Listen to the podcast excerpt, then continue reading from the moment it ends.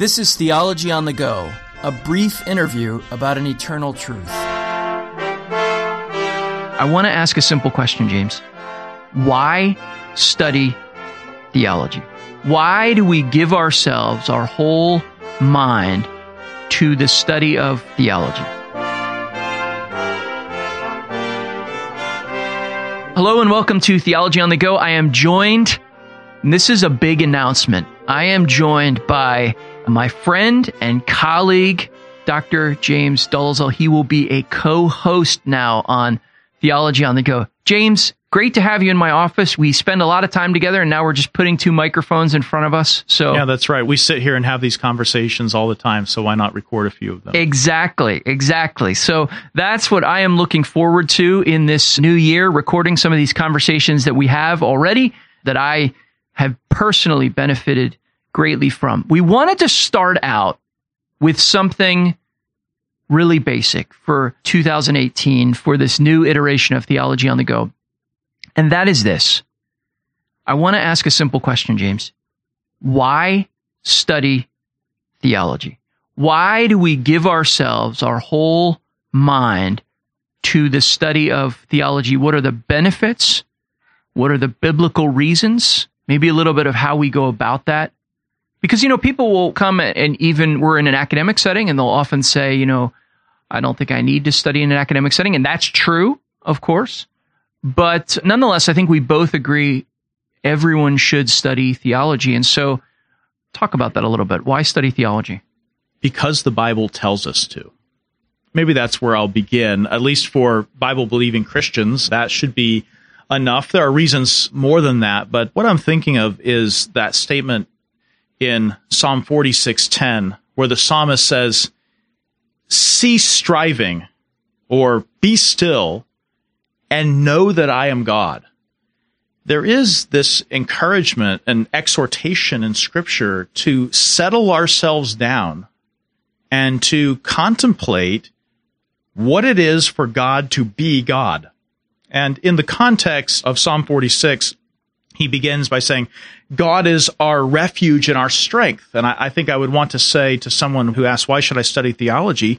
Because you need to know where your refuge and strength lie. You need to know what your refuge and safety are. It goes on, it says, a very present help in trouble. But if we don't stop, as the psalmist says, and contemplate God and his ways, all theology studies God and man in relation to God and that's what we study when we study theology proper, God Himself, or we study the doctrine of man or of sin and that breach of our relation with God, or of redemption and reconciliation through His Son, ecclesiology, how He has drawn us together in one body in His Son, assembled before Him, or even eschatology, the enjoyment of God and beatific vision. All things are from Him, through Him, and to Him. If we're going, Romans eleven thirty six says, if we're going to understand ourselves our place in the world, what we are supposed to be about just as humans, it will require that we stop, that we be still, that we settle ourselves down and devote our minds to knowing. Be still and know that I am God. I know that we often talk about being practical. And I believe that theology is a mixed discipline. It is partly theoretical, partly practical. I, I, follow Francis Turretin and Aquinas and others in that connection that there are theoretical and practical sides to theology, but the practical side of trusting him and looking to him and longing for him can only follow if that contemplative side of being still and knowing what it is for God to be God and knowing what it is that He has done in and through Jesus Christ is actually something that we are concerning ourselves to do. I didn't know that that's the passage you were going to choose, but I think it's striking that you did choose that passage because, of course, Psalm 46 takes place in the context of trouble. It is our refuge and strength and ever present help in times of trouble. And I think that's striking because normally, if we were going to do the kind of being still and, and knowing that you described, we think about doing that when, when everything's great, when we've taken care of all the other business of life, then perhaps we'll take a few minutes and, and know God. But, but actually, of course, that psalm takes place in the midst of trouble, that that you know, perhaps as much as any time is when we need to do it. So I'm saying to the people out there who are busy, who are overwhelmed, who are struggling with family, relational difficulties, financial difficulties, concerns about the future, whatever it might be, you know, yeah, that's the time. That's perhaps the best time for you to be still and know God.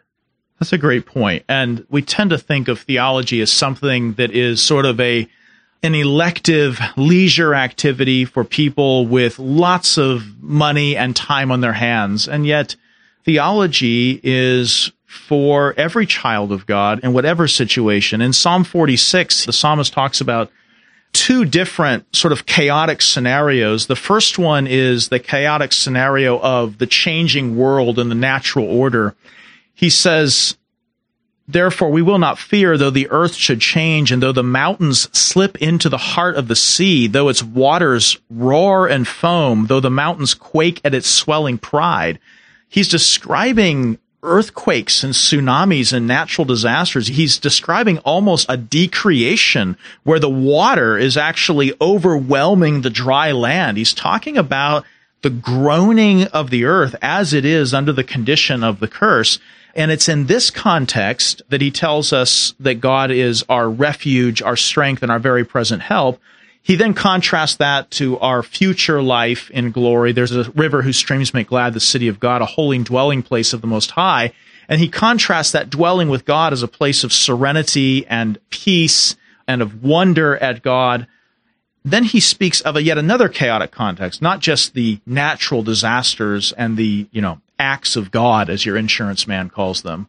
But he also talks about the acts of men, and particularly wicked men. And these are the things that actually distract us and take our minds off of the heavenly city, off of the prize, off of God himself. It's the chaos of living in a world that is groaning under the curse. And it's also the chaos of living in a world that suffers under the actions of wicked people. And so he says, the nations made an uproar similar to the mountains going into the sea. The nations themselves make an uproar. The kingdoms tottered. God raised his voice and the earth melted. The Lord of hosts is with us. The God of Jacob is our stronghold. And so he describes yet another sort of troubling scenario for us, which is living in a world full of wicked people carrying out wicked schemes against each other. And that might be at a major, you know, international level, as he describes here. That may be, that may be with your next door neighbor. That may be with your coworker. That may be inside your own home where there's this conflict with people and this striving among people. And it's this striving, whether it's against the natural order or against the sinful order, there's this striving that always presents the perfect occasion not to be studying theology and so in that context, he says, Come, behold the works of the Lord, who has wrought desolations in the earth, who makes wars to cease to the end of the earth. He breaks the bow and cuts the spear in two. He burns the chariots with fire. Contemplate the God who is the one who will bring an end to all these things. Contemplate the one who holds the hearts of kings in the palm of his hands and turns it whichever way he wills as if it's a drop of water contemplate him. But if you don't understand him, if you don't understand God and what he has done and is doing and will do with regard to the consummation of all things, if you don't have theological knowledge rooted and built in the scriptures, you will not have anywhere to stand. You will be shifty. You will be shaky when either the natural world or the world of humans conspires against you. And it's actually right after that that he says, cease striving. Actually, I think he just says, stop it's a command. It's almost a, a shout. Stop and know that I am God. And it's interesting. He doesn't say, know this or that about me. It's actually quite comprehensive what he says. Stop and know that I am God. Then he goes on, you know, that I will be exalted among the nations, exalted in the earth. So understand how all things are from me, through me, and to me ultimately. But when he says, be still and know that I am God, what he's calling us to is to a contemplation of divinity. In fact, it's interesting. You and I teach in a school of divinity, which is an older name for a theology school or a seminary, but this is what scripture calls us to. So you ask the question, why study theology? Because scripture exhorts us to do that. Yeah, I had another angle of approach as well that I wonder, I'd be curious to hear your thoughts on. Isn't it also the case that, first of all, we all have a kind of operating theology. In other words, we all do operate with with a set of assumptions about the nature of reality, the nature of our own lives, and, and ultimately, of course, the nature of God. And even if you deny that there's a God, there is a sense in which that is an operating theology. It's wrong, it's rebellious, but it is nonetheless an operating system. And so there is this inevitability, in a sense, of being a theologian. The question is, are you giving yourself to it? Are you submitting yourself to what the Lord has said? Do you see what I'm saying? In one Yes. sense, it's not a, it's not a choice whether or not to do theology. C.S. Lewis once said in answer to the question, Why should you study philosophy? And his answer was something like this. I'm sure Lewis fans will know this statement better than I'm recalling it now, but something to the effect of we must study philosophy for no other reason that bad philosophies exist and need to be answered. And when it comes to theology, everyone's a theologian. All people know that God is. They know his invisible attributes, his eternal power and his divine nature, which are clearly seen through the things that are made, Romans 1:20 says. The question for all of us is not whether we will do theology, but whether we will do theology in a faithful mode in which we follow God's revelation of himself in nature and in scripture, or whether we will do theology in what I sometimes call in the negative mode. That is to say, theology in the truth suppressing mode in which we try to unsay what in fact God has said about himself, both in the things that are made and in scripture. So everyone is doing theology either as an active suppressor or as one who is pursuing it in humility, following God where he has revealed himself. Right. And of course, if, if we start with that premise, then what naturally comes out of that is we have to be studying the scriptures. We have to be submitting our own thinking to what God has revealed in his word. That's how we go about understanding who God is in that faithful way that you described. If we aren't pursuing the right and true knowledge of God and his ways in creation, the possibilities that we end up entertaining sub-biblical, wrong, or just patently idolatrous ideas is all the more dangerous for us. The possibility that we could in fact have a bad theology is all the more dangerous. Paul actually calls this bad theology a form of slavery. And he makes this contrast in Galatians 4. In verse 8, he speaks of the time when the Galatians did not know God, but were slaves to those which by nature are no gods. And this is the thing. If you call God that which isn't God, or if you think that God is something he has not revealed himself to be, but in fact is thought of more like one of his creatures, then you are in a sense, perhaps not thinking it this way, but you are placing yourself in bondage and in slavery to that which does not deserve your worship and your devotion and your wonder.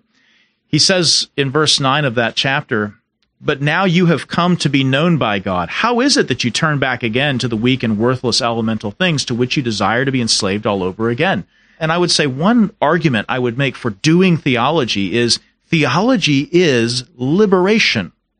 Doing theology, following God as he's made himself known in his handiwork and in scripture, and in contemplating those things in truth, taught by the Spirit, which is the gift that every Christian possesses, if we are doing theology, we are militating and fighting against slavery, both for ourselves and those that we bless with what we learn. That's an important point because oftentimes people think about Christian teaching as in some way constraining them, either constraining their minds, this will make me a narrower thinker, or constraining their behavior in obvious ways, just making them sort of less human, sort of shriveled up version of, of what I possibly could be. But of course, the Bible turns that completely on its head and essentially says, in order to be fully human, you need to have a right understanding of God and of yourself and the world in which He's placed you. So this is a the path to freedom, not the path to slavery. And in fact, all other paths ultimately are kind of enslavement. Right. It does actually turn that right around. And I think this is something that we have to get in our fiber deep as Christians is to to know God and to know his ways and to know him as the one from whom and through whom and to whom are all things is not itself a kind of bondage or a suppressant, but it's that which liberates us to actually know who we are and what we are really for. And I think if we take that, and I'll maybe springboard from that to one final consideration with regard to why study theology, it's because the end of theology is the enjoyment of God. I want to take one other text in that connection, and this is Psalm 16, verse 2, where David says of the Lord, I have no good besides you. The reason to study theology is because the knowledge of God and the enjoyment of God that comes simply through knowing Him in wonder, in standing before Him and finding our delight in Him, this is really our highest good, or as Puritans and the church fathers would have said, this is our summum bonum. This is that thing for which we were created, in which we find our highest realization, end, and enjoyment as humans. So that the reason to study theology is not just to avoid bad theology, and it's not just because the Bible says you should. It's because, in fact, by commending you and exhorting you to study theology and to be still and know that God is God, God is actually directing us toward Himself as our good. It's actually a great mercy that God exhorts us to be still and know that he is God, because in doing that, we are being still and we are knowing our only good. Yeah, what is the chief end of man? To glorify God and enjoy him forever. So that is what all theology is pointing us towards. Very helpful. A good way to start this podcast year. James, always a pleasure to uh, be with you. Yeah, and I look to forward to next time. Thank you for listening to Theology on the Go.